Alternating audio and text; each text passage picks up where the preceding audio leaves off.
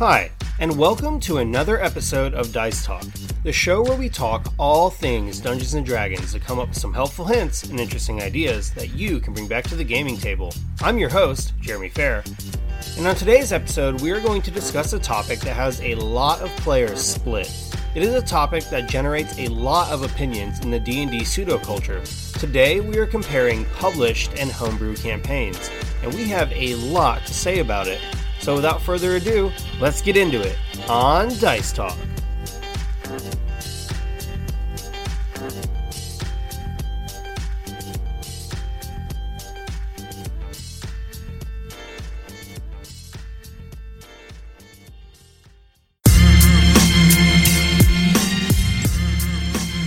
Tonight we have a special guest, Patrick Collins.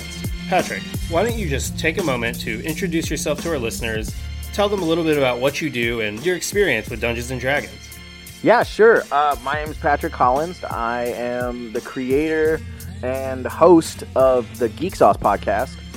Uh, I'm a dungeon master for now, and uh, I'm, I'm a big nerd. Like I used to do this podcast about comic books and other nerdy stuff and comic book movies, and then last year I kind of stumbled across uh, Acquisitions Incorporated and Critical Role and Force Grey, like a bunch of already uh, pretty popular D and D shows, and then got really sort of obsessed with the the game itself. So I did a lot of research and created a group, and it fell apart. And then I found the guys that I'm with now, and we uh, we do the Geek Sauce podcast. So you say that you used to do the Geek Sauce podcast about comics. What is the Geek Sauce podcast all about nowadays? We are an actual play Dungeons and Dragons podcast where we sit around the table in my garage and record all the bullshit that I have to deal with as the dungeon master with these funny nerds that I hang out with. Uh, we're currently going through the Hoard of the Dragon Queen module from Wizards of the Coast, and uh, we're about to be switching over. One of the players, Jeremy, is going to start DMing for the group, and we're going to be running a game in uh, his homebrewed world called Rahala. That's awesome. Yeah, I'm um for my own group at home. We're also running through the Hoard of the Dragon Queen at the moment. We're we're swiftly approaching the final chapter. It's pretty good stuff. I mean, Wizards of the Coast. It seems like all the material that I've read and looked through is, is pretty good. I mean, I know published campaigns can be limiting sometimes, but from my experience with them, they're pretty awesome. We've had a pretty good time. Uh, the only thing that I've experienced is that like I can never anticipate any anything that the group is going to do. Like I'll set up all of these ideas for stuff that oh, these guys will definitely talk to this person and it never happens. Well, I think that just comes with the uh just comes with the grounds of DMing in general. Seems like no matter how much you plan, your uh, players are going to always they're always going to do something that's so fucking crazy that it almost seems like they're doing it on purpose just to throw you off. Well, just for example, we got to the very last portion of Hoard of the Dragon Queen. It's uh, the the floating cloud giant's castle, right? So they they have all the information they need. They have the banner to show that like they're they're welcome there. They have the disguises. They have like cultist robes from a long long time ago. They know both of the passcodes. Three of the characters use the passcodes, get through the gates, and then our barbarian and our priest completely flub on what to say, and the two stone golems that are there just turn and start attacking. And that's where we cut off our last episode, which I, I think will be come out like next week. Yeah, I was uh, looking ahead to be prepared for uh, my own group, and we're playing on that same part. And this stone golem seems like it seems like they could really like mess these players up.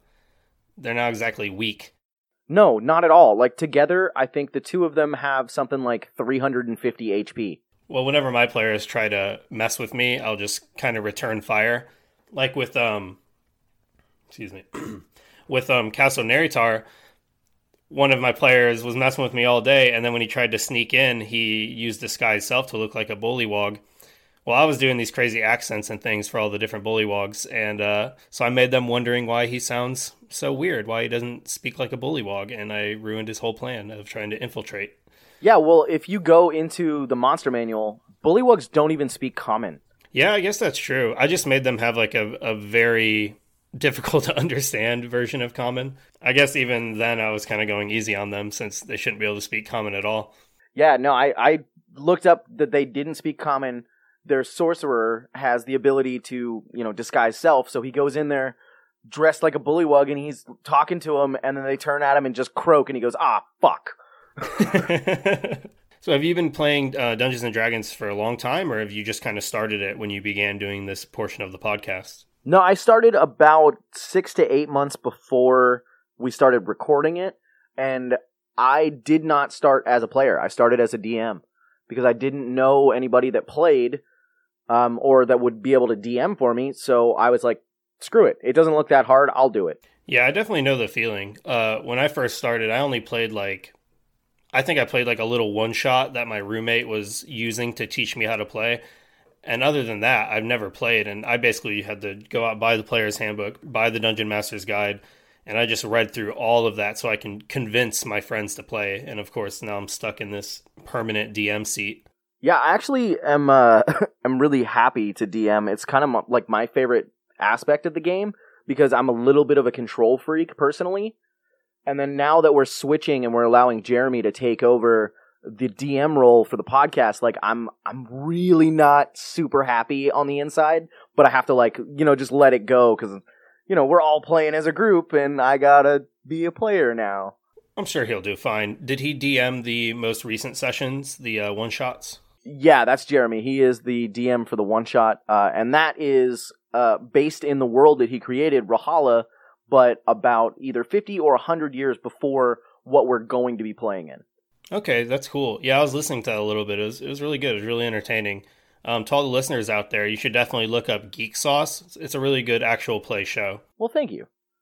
Uh, if if for any reason anybody wants to follow us on Instagram because we post pictures of the table and the setups and my goofy ass behind the DM screen doing silly voices, um, I am there at Geek Sauce DM, and our group page on Instagram is at Geek Sauce underscore network. So when you played um, before producing the podcast, did you play a homebrew campaign or did you play a published campaign? Well, the game that I had played in, I kind of came into the group after they were pretty well established, and I'm pretty sure it was a homebrew world that my buddy had made, and I was kind of like I had to take over an NPC and turn him into one of the players. Okay, that seems like a good way to do that. But it wasn't terrible. It was like a character that was already in the world I was explained kind of how he behaved a little bit. It was a bard, a, like a half elf bard, and bards have actually turned into my favorite kind of character. Yeah, like a jack of all trade. I think they're really good for. Um, I think they're really good for players who are new and for players who kind of don't know what they want to be yet because they can do everything. They can handle a sword, they can wear armor, they can do magic. Yeah, they're pretty fun. And I, I just like being allowed to be a smartass the whole time. Yeah, that's like their superpower. yeah, from my own experience, I would say I certainly have more experience um, playing in published campaigns and also DMing published campaigns. But I've definitely made my share of of different homebrewed experiences. Like I've I've gone to like uh you know like Wednesday night Dungeons and Dragons at the local card shop or something, and it seems like a lot of the campaigns I've played there were homebrew, and if they weren't, they were certainly nothing that was published in fifth edition because I've kind of took it upon myself to look through all those books because I really like the published content because it, it, comes with new uh, backgrounds a lot of times. It comes with new monster blocks. But I've also kind of created a few campaigns because, like I was saying a moment ago, a lot of my a lot of the time I am trying to convince my friends to become new players for D&D. And so I'll create these campaigns that are kind of newbie friendly and I kind of like to introduce them to all the different things that they can expect in Dungeons and Dragons. So, you know, I'll, I'll throw a creature at them that is really easy to defeat. Then I'll throw one at them that's so tough they need to learn to just walk away sometimes. I'll throw some traps in there. I, I just like to kind of give them like a taste of what to expect. And so I've created a lot of low level campaigns that maybe bring you from one to three. I've probably only made probably only two full fledged like upper level campaigns, but I just like to play Dungeons and Dragons in general. It doesn't really matter to me if it's a homebrew campaign or if it's a published campaign. It's always fun. Yeah, I had no idea going into this because I grew up pretty nerdy as it was. Like I played a lot of video games when I was growing up and I read a lot of comic books but Dungeons and Dragons was always this sort of like weird offshoot thing that I didn't know was as cool as it is. So it was like, oh no, I'm not that nerdy. I don't I don't sit in my mom's basement and drink Mountain Dew. But now that I know like the mechanics of the game and kind of what it's about, like I was like, oh, that's a game for kids from the 70s. It is not a game for children. Yeah, I feel like it would be diff. Like whenever I play, I'm like, this is crazy that they like you'll see it in a movie or something, and they're it's always middle schoolers or something like that. Yeah. Like Stranger Things is kind of the big thing that brought it into like the light recently.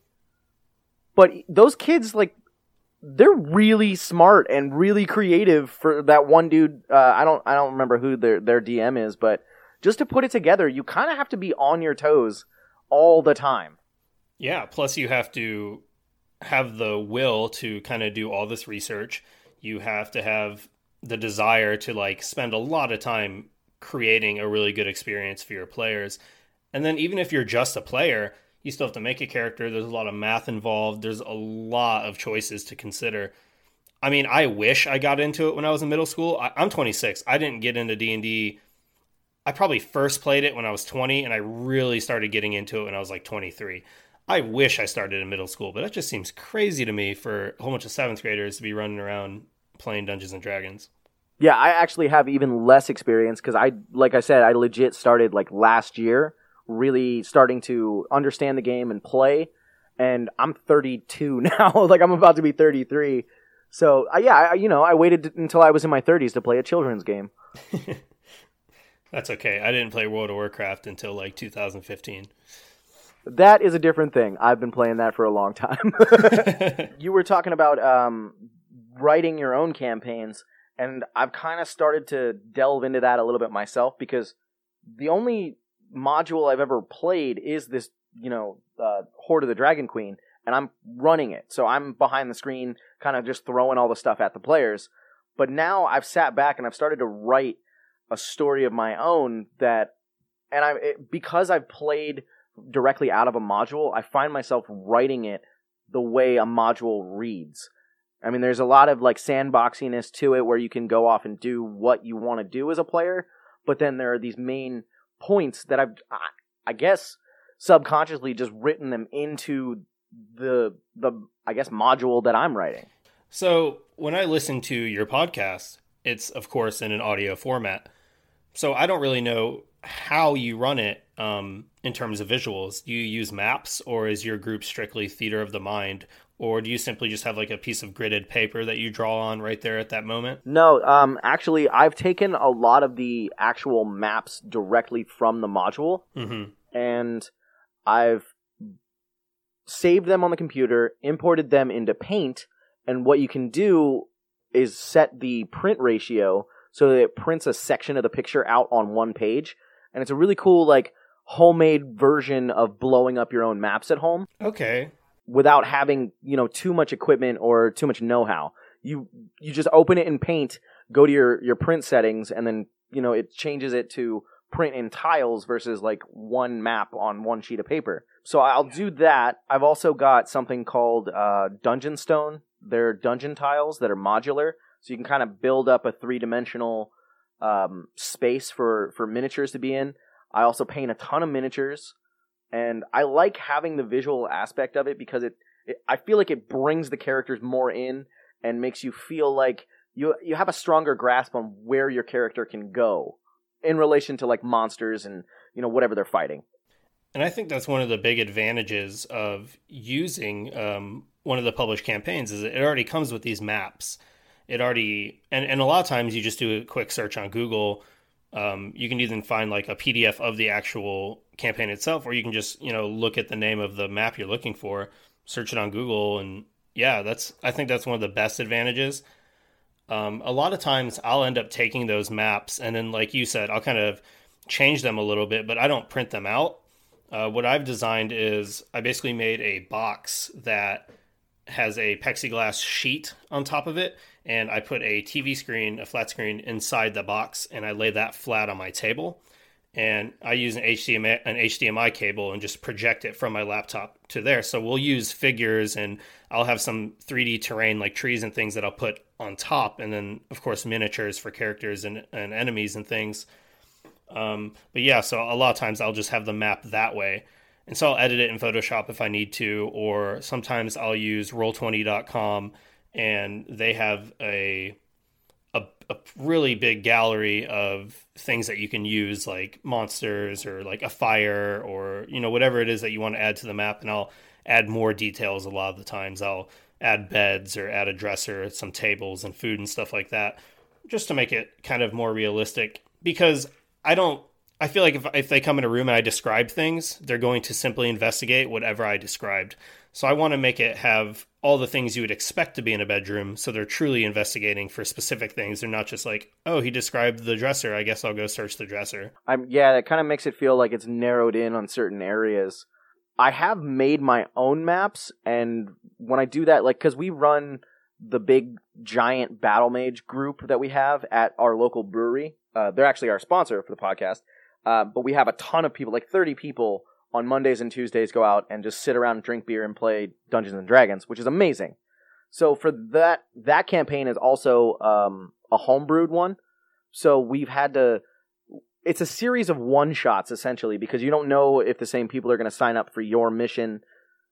The way it's run is like all the DMs create a mission that they're going to run either one, two, or like three weeks at the max. We create uh, an idea for it, and then we put it up on the Reddit page for Battle Mage, and then all of the players that are signed up, they go and pick which mission they want to run, and then their character goes on that adventure with that dungeon master for the week. So I've had to create maps specifically for the little one shots that I've made, and what I use is a site called pyromancers.com, and it's a real simple map building tool but I mean they've got a lot of detail. You can make cool little dungeons, and they have.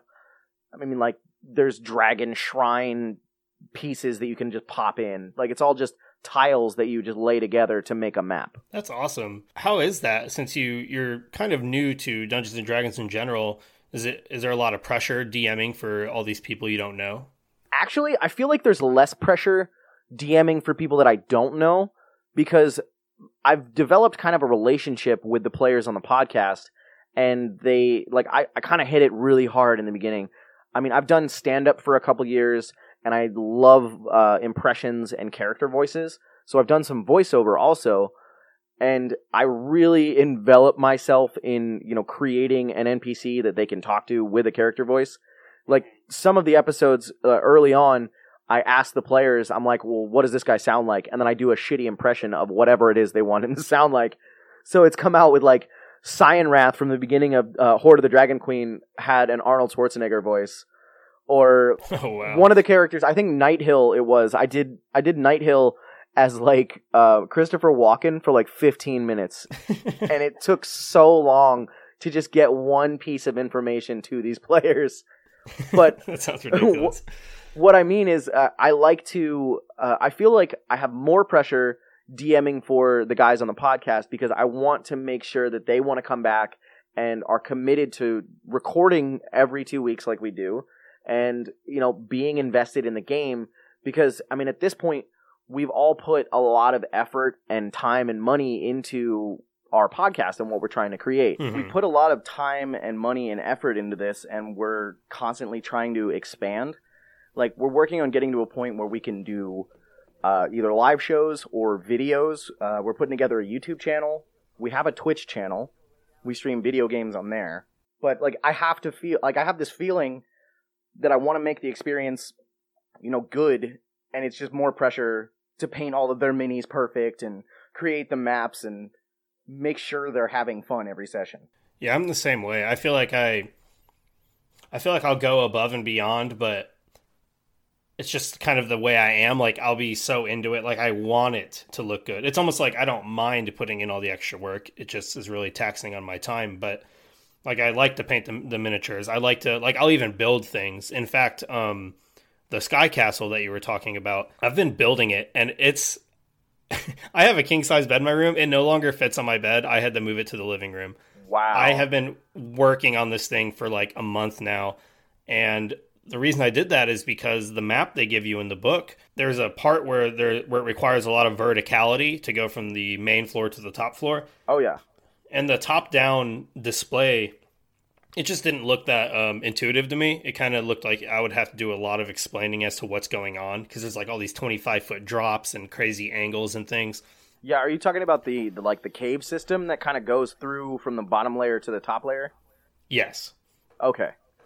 Yeah, so that when I saw that, I was like, all right, I need to build something, and then it just kept growing and growing, and it's it's very large, like it's huge, and um, it, I mean that's just the kind of thing where like I end up getting so into it that even though I'm using this campaign that was pre-made, I end up creating all these new things. Like when when I did that, I ended up building new rooms. I ended up adding a lot of content, and that's what happens. It seems like um, whenever I'm running these campaigns, it feels like I'll read like one paragraph and just be filled with thousands of ideas, and I'll start either coming up with ideas for my own campaigns or I'll just add entire chapters into the story itself when we did Hoard of the Dragon Queen, um, we skipped over the entire chapter where you're doing kind of the intrigue missions with the different caravans. And instead, I put all my players on a ship and they went up the Sword Coast. They got attacked by a Kraken. They got washed on the shore and like had to find their way through some cave system. I had them come right out the sewers of Waterdeep. I mean, it was like a three or four week detour, but I mean, you know, we're not in a hurry. We're just here to play D and D, so I didn't mind that it took an extra few weeks. It was fun. Yeah, I thought our campaign was going to take a lot longer in certain areas, and they just kind of breeze past a couple of things. And the whole caravan thing, none of the players, like my whole group, has no tact. They have no stealth. Like none of them are good at being sneaky about anything. And I mean, that's kind of because like we are kind of a comedy podcast at the same time. Like we tell a lot of jokes, we do a lot of silly shit Mm-hmm. But I was tempted to build the uh, the castle at the end of the campaign, but after this last session we did, like they didn't even get into the gates, and as soon as we start recording next session, it's rolling initiative. And I think a lot of what we just said um, can be applied to making your own campaign as well. Like you can you could go online and look for a map and just repurpose it, change a few things here and there, and really, like you said, using uh, one of those websites to create your own maps. It's really not difficult. What was the website you said that you use to make maps sometimes? It's called pyromancers.com and it's it's all pre-made stuff like well to make the tiles for like the the spaces that the the hallways and the floors it's literally click and drag in squares or rectangles or whatever you want to do so you can I mean, you would eventually make the map itself would end up being more boxy than something out of Wizards of the Coast because it's not. I mean, it's all based on rectangular shapes, so you're not going to have like curling uh, tunnels that go through. It would be like a zigzag of a tunnel. When you start playing a game and you unroll a map and put candles on the corner of it for for flavor, and the players look down at it and go, "Holy shit, this is where we're at."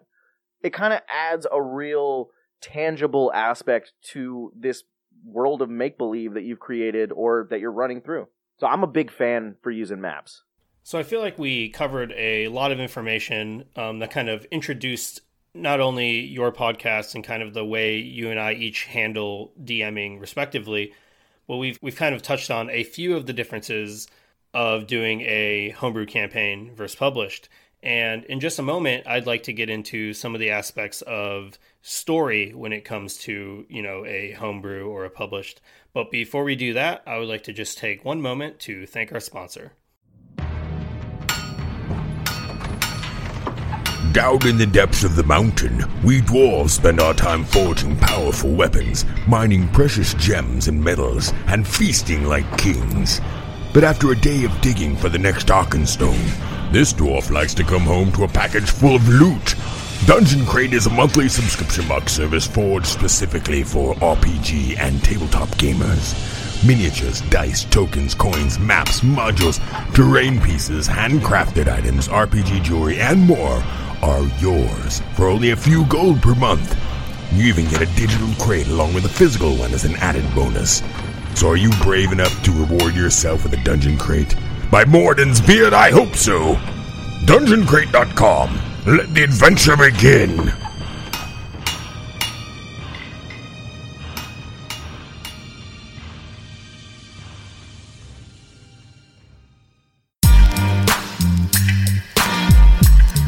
Once again, that is Dungeon Crate, and you can go to dungeoncrate.com to use the coupon code DICETALK for $5 off of your order. Before we continue, I'm going to take this moment to read out one of our five star reviews. This five star review comes from our iTunes page, and it was submitted by Growl. It is entitled "This is so great." I'm super new to D&D, but have been a long-time podcast fiend, and I had a friend tell me about this podcast. It's really awesome and the banter is to a minimal and necessary. It is not boring or annoying. I feel like it is perfect if you're new or experienced with D&D, and it explores so many different areas that we've all come across on our journeys. Keep it up, y'all. Thanks, Growl. We really appreciate that, as do we all of our reviews. If you would like to get a shout out the way that Growl did, then go ahead and leave us a five star review so we can read it out on the podcast.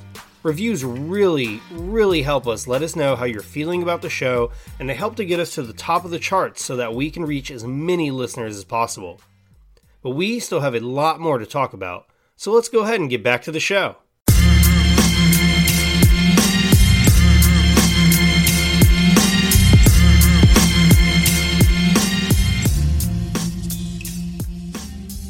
All right, we're back. So, yeah, I think um, when you're using a published campaign, one of the big advantages is, of course, the maps, like we've been discussing, but the story is usually pretty good. And even if you don't want to go verbatim with what's written, you can certainly use it as a jumping off point. And they come up with these great descriptions, um, these NPCs that you could use. You could always repurpose them and adapt them into your own story. I definitely agree with that. Um, like keeping along the theme of what we've been talking about with um, the Hoard of the Dragon Queen, the character Trepsin. We did uh, an episode where we introduced. Um, he's supposed to be an NPC that is an opponent of the party, and he works with the the cult of the dragon and lives in this like shack outside of the hunting lodge. Yeah, well, my, I had a my players are currently captives of his at this moment. Oh, that's awesome. Um, I had a, a comedian friend of mine named uh, Armando. He was coming down back into San Diego. He was he just got off a tour in in Seattle and Northern California, and he was like, "Dude, I really want to play on your podcast. I want to play a character." So I turned him into Trepsin. And that's awesome. Instead of having him kind of like oppose the party, he just hates the cult of the dragons because they, they don't treat him well. And his uh, all the guard the ambush drakes that are inside the in the kennel those are his dogs in our story. It was a lot of fun. I mean it, it got to the point where at the end of it like the whole point for trepsin was he wanted to quit his job. So he asked the party to help him quit his job and talk to Talis the White Yeah, I gave my Trespin a very kind of a stereotypical, very dumb troll type voice where he's like, You come with me or I crush your bones. but then I gave him a Yeth Hound as a pet, which is a demonic hound that has a human face, and I kind of made him like translate everything into a more intelligent voice. Like I made him talk like Spock, where he would just be like, What Master means to say is if you do not comply, your end will be imminent. it sounds like a lot of fun and also really creepy. Putting like there there are some creatures I think in uh, the Tome of Beasts, which isn't like the Wizards of the Coast sanctioned monster book, but we use it anyway. Um, mm-hmm. There are some creatures in there that have human faces that are just horrifying to look at. Yeah, I was having a lot of fun with it. Like at one point, uh, he's like, "You need to surrender, or I'll be forced to attack." And then he's just like doing crazy damage to them while being civil. That's pretty awesome. It was a, it was very fun. So we are talking about all the basically limitless possibilities of even a published campaign. Well, when it comes to a homebrew campaign, you have no limitations at all. I mean, you can do anything you want. But if you're thinking of planning your own homebrew campaign, the main thing to consider is that it is going to take a lot more work, especially if you want to create something that's compelling and interesting for your players you're going to have to write a story. You're going to have to you know design npcs you're going to have to choose monster blocks and choose different creatures and encounters or you know make your own even. You might have to create puzzles or traps all these you know you're going to have to like have backup plans for like you were saying earlier when your players kind of run astray and they're doing all these things you never imagined they were going to do it really involves a lot more work. Yeah i definitely agree. I'm currently working on a story uh, that like how do I break this down? It's kind of like convoluted, obviously, because it's a homebrew story. Um, but the story that everyone knows is that there are two brothers and they're fighting over a woman essentially and one of the brothers is the quote unquote good guy and he's the the future king in my story and he's he's about to get married to this woman and then his brother kidnaps her and is going to sacrifice her to uh, one of the gods to gain more power and overthrow his brother. Now, they both the the woman actually ends up being a demigod and banishes them both to separate planes uh, of existence, one in a heaven and one in a hell, both in exile. And then the the only thing that was recovered at this time is the sword of the king, and the sword is buried in his tomb, and the players are tasked with going to go and retrieve the sword uh, for a historian that wants to document all of this. Because people in the world at this time, uh, this this happened 500 years before the players are playing, so they want to. Uh, the the historian just wants proof because everybody thinks that it's just a fairy tale, and then shit hits the fan and it goes pretty badly for everyone. I think that's one of my favorite things about writing uh, my own stories and campaigns is it's almost like you're writing two stories. You're writing the one that's the pitch that you're going to give to your players, and then you're writing the truth of what happens after something goes awry. Right. Yeah, and um, I hope none of my players listen to this because I'm going to spoil a, a, thing a little bit. But like once they get to the point where uh, they've assembled the king's sword, everything that they thought was happening is going to be the opposite of what it really is. Just because I'm, I, I want to be a dick and I want to see all their faces go, "You're fucking kidding me." was there any inspiration to that, or did you just come up with that one night? Uh, it's essentially an amalgamation of every adventure story I've ever read or heard or seen in a movie, um, just tweaked and modified a little bit. Um, I feel like the the idea of the two brothers fighting over the woman, like, and I'm just thinking of this now, it kind of feels a little bit like Arthur and Lancelot with Guinevere in what was that movie? First Knight, I think it was, with mm-hmm. Richard Gere. It kind of feels a little bit like that to me, like like saying it out loud. But then again, it's not. They weren't brothers. There's there's no magic really in that story. But yeah, like the whole point is uh, the first mission that they go on is they go up to this city, and I, I based all of this in uh, Faerun and uh, the Sword Coast because it's just easier, right, than creating my whole like my own whole world. But um, there's a lot of interplanar travel in the future of this story, so it doesn't really matter. They're not really going to be in Faerun and Sword Coast for most of it. I just created my own little city and placed it in between other cities on an already existing map. They go to the tomb and they dig up this this uh the sword or what they think where they think the sword will be and in the the coffin is a chest and an empty book, like a book that just has no text in it. And in the chest is just the hilt of the sword. So they found part of the sword, but then they find out later that there are actually five pieces of this sword they have to take, they have to find all of these pieces, gather them back together, take them to a, a magical forge on the plane of Earth, and then reforge the sword, and it will unlock you know certain powers to the to the characters, and then that's when shit really goes bad. That sounds really badass. Are they starting at level one, or are you going to start them at a higher level? As I'm writing it right now, I'm kind of planning on starting them at level one because there's a lot of stuff along the way that will allow me to throw experience at them to level them. Um, that's that's another thing that I'm actually having pro- uh, problems with in the writing is what monsters can I use at this this level? You know, how many of them? And the DM guide is great for helping with that, but I feel like even if you even if you use the appropriate scales, a lot of the monsters I've thrown at characters in the past, they just breeze by and it doesn't feel like there's a real sense of urgency in the fight doesn't feel like there's the real threat of death. Right. I like creating enemies that have a either an ability or some sort of um, strength that they almost have to solve, like a puzzle to solve to defeat them. So maybe it's like they are not hitting this thing like you know make make their AC ridiculous, like 25, but then make them have really low health.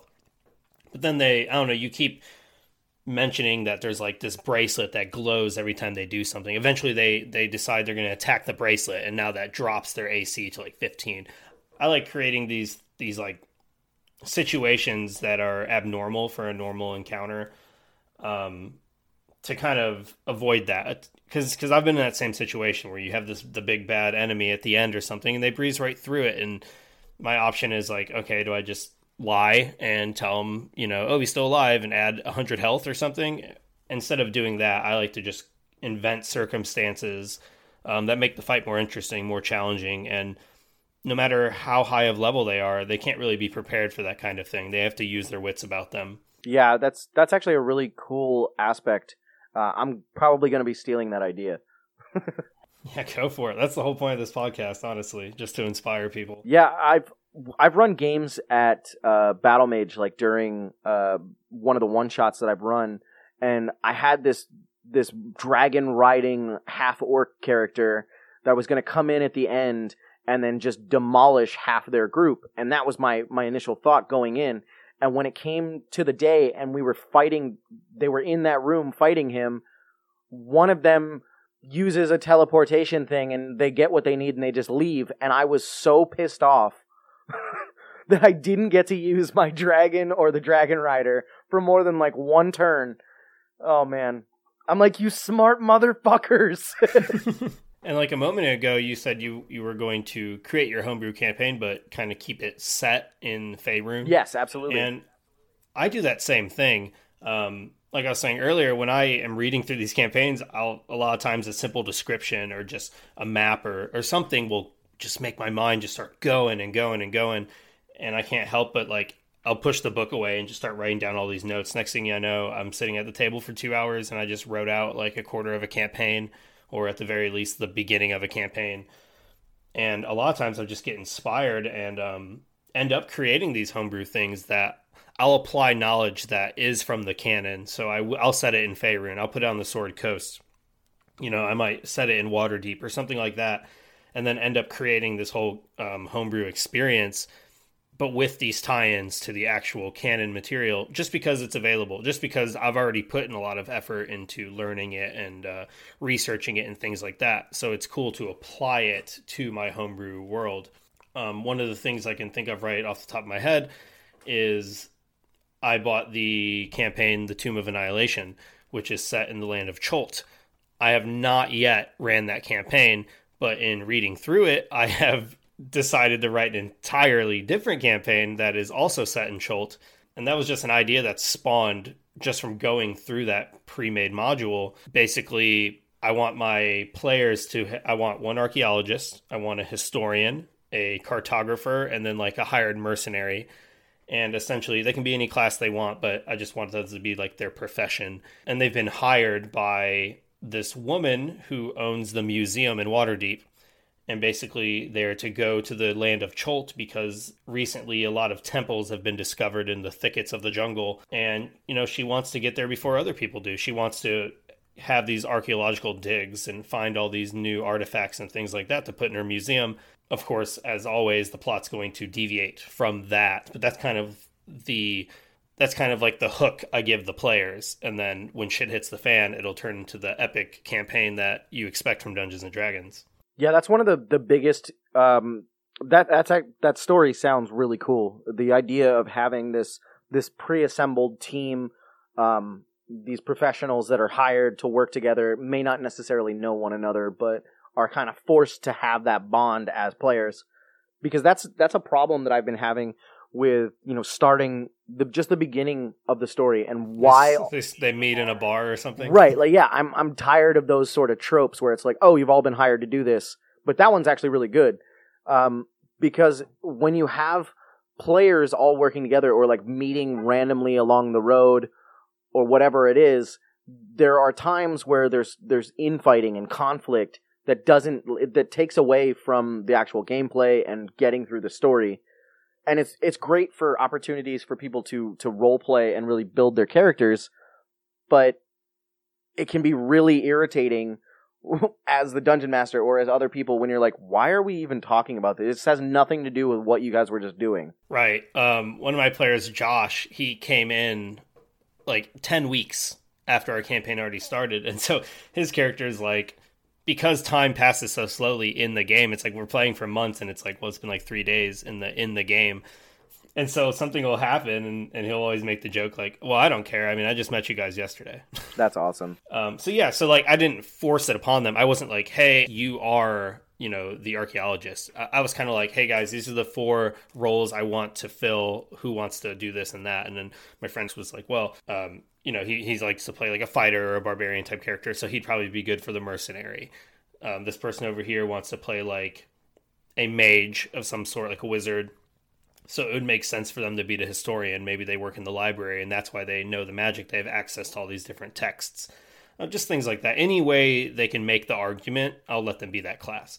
Now, if they were trying to say, like, yeah, I'm a historian and I'm a professor at the University of Waterdeep, but I'm this barbarian with a negative three modifier to intelligence, I might call him on that. Yeah, that that wouldn't work. so, I mean, you do have to set a little bit of limitations, but I think slight limitations can make for a better overall game. Um, and even though I personally like to include uh, the actual canon lore and like actually set it in Faerun and things, I think for a lot of people who see that as daunting, like they don't want to spend time studying essentially, um, you know, in their free time. I think that when they make a homebrew world, one of the benefits is you don't have to do that. There's nothing to memorize. You don't have to like remember all the lore of Faerun because you can just create the lore and and it's not like you're looking at your notes constantly because if you've created it yourself you probably already kind of know what to, what to expect you can answer their questions more thoroughly when the history of your world is something you invented um, you can also make it as simple or complex as you like and on top of that you know what resources you have available to you you know what terrain you have in your house that you may have built in the past you know what maps you have access to you know what websites you can use like you were saying you can't make a really curvy path but you can do these um, kind of linear vertical and horizontal paths. So that's, you know, you design your map keeping that in mind. I think those are some of the big benefits the homebrew. On top of that, I mean, there is no limits. You can make the story be anything you want. Um, there's a podcast called The Adventure Zone by the McElroy brothers, and they always say, We're going to play Dungeons and Dragons, but our rule is no dungeons and no dragons. You can make anything. I mean, you can make a sci-fi adventure using the rules for Dungeons and Dragons. You can make it classic medieval. You can make it modern if you want to. So I think those are all some big benefits of doing a homebrew campaign. Yeah, actually, I'm kind of interested in hopefully at one point with this group getting to a point where we use this setting as you know here and now in today, but use all of the mechanics of of Dungeons and Dragons uh, fifth edition or whatever edition it ends up being at that point, uh, and make it more so. Oh, instead of running from an airship or whatever, you guys take a plane to get to this area, or different scenarios like that. Because absolutely, there there is are no rules other than what you set. Yeah, I like changing it up a little bit. In the Dungeon Master's Guide, um, which which I realize is kind of ironic because I'm talking about coming up with something inventive and creative, but I'm referencing the book. But they actually have optional stats to add two more, um, like how they have the wisdom and the strength and all that. You can add sanity and you can add honor. And I was looking into those, and those seem like they'd be really fun to include. Um, if you were doing a modern game like this, but you still were going to have combat and monsters and things, it makes me think of Call of Cthulhu. And so you can use that sanity stat. You can if they're playing in a modern a modern world and they run into an orc, I mean that's scary as hell. That's it's not the same as running into an orc in a fantasy world. So yeah, you know, you can create new stats to kind of play with whether it be sanity or luck or honor. Yeah, speaking of the the DM guide, I I use that as kind of like my bible while I'm writing. Um, I'm I'm still creating a lot of you know made up ideas or just you know original content for the story, but just like anybody that that writes anything, there if you if you're a writer, generally you're a watcher or a listener to other people's work, and whether or not you mean to, uh, it will bleed into your work in one way or another. Oh, definitely. I'm a big I'm a big I was gonna say I'm a big fan of horror movies, but I'm not. I'm a big fan of sci-fi horror movies like Alien, um, Predator, things of that nature. And so I'll put a lot of that into my campaigns. I'll try my best to describe a situation that is truly scary. Like if I can make a player sitting at my table that's drinking beers and eating popcorn or whatever at a table in my living room genuinely experience fear, then I feel like I did a really good job. So Absolutely. I'll I'll I'll definitely influence the way I run a game based on just the things I enjoy, be it video games, movies, books, anything of that nature. I found that to be really true. Like in anything you do creatively, and creating your own world in D and D is a very creative endeavor to take on.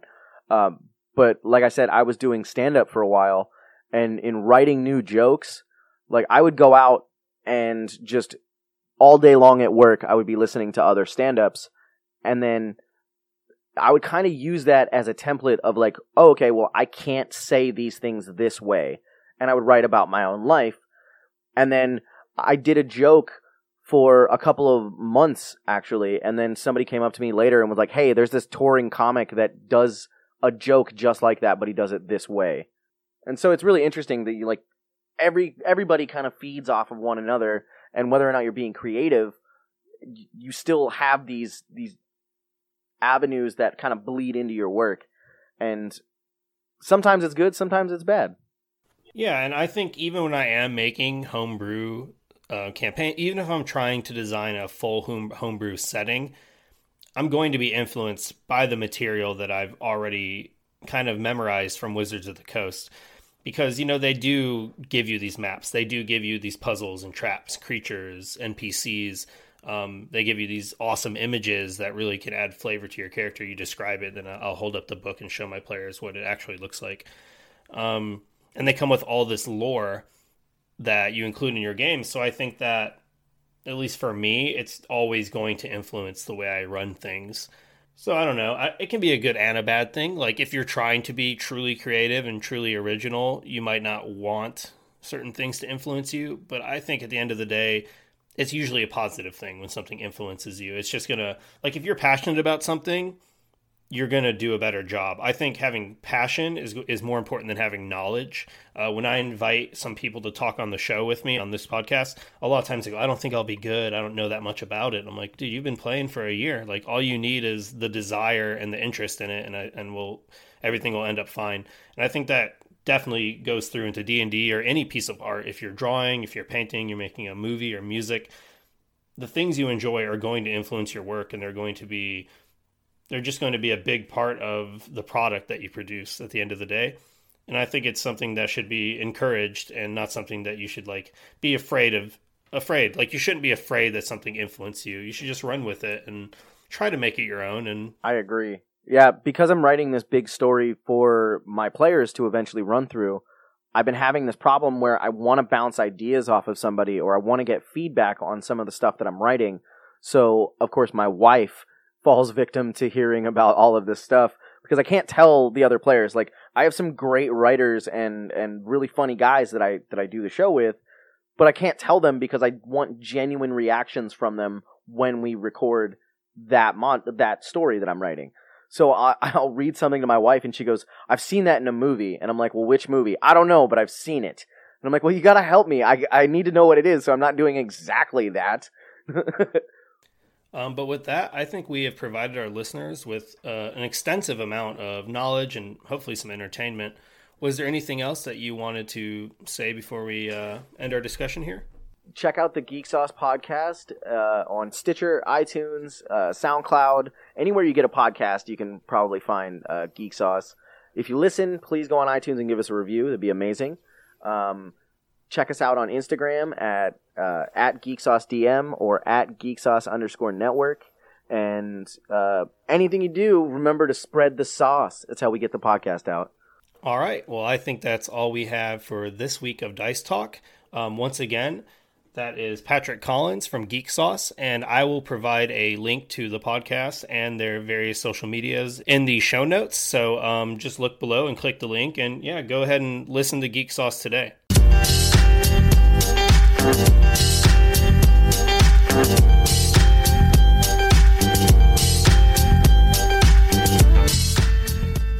As always, I just wanted to take some time to say thank you for listening to our podcast. I hope that our discussions were able to entertain and inspire you. How do you like to run your campaigns?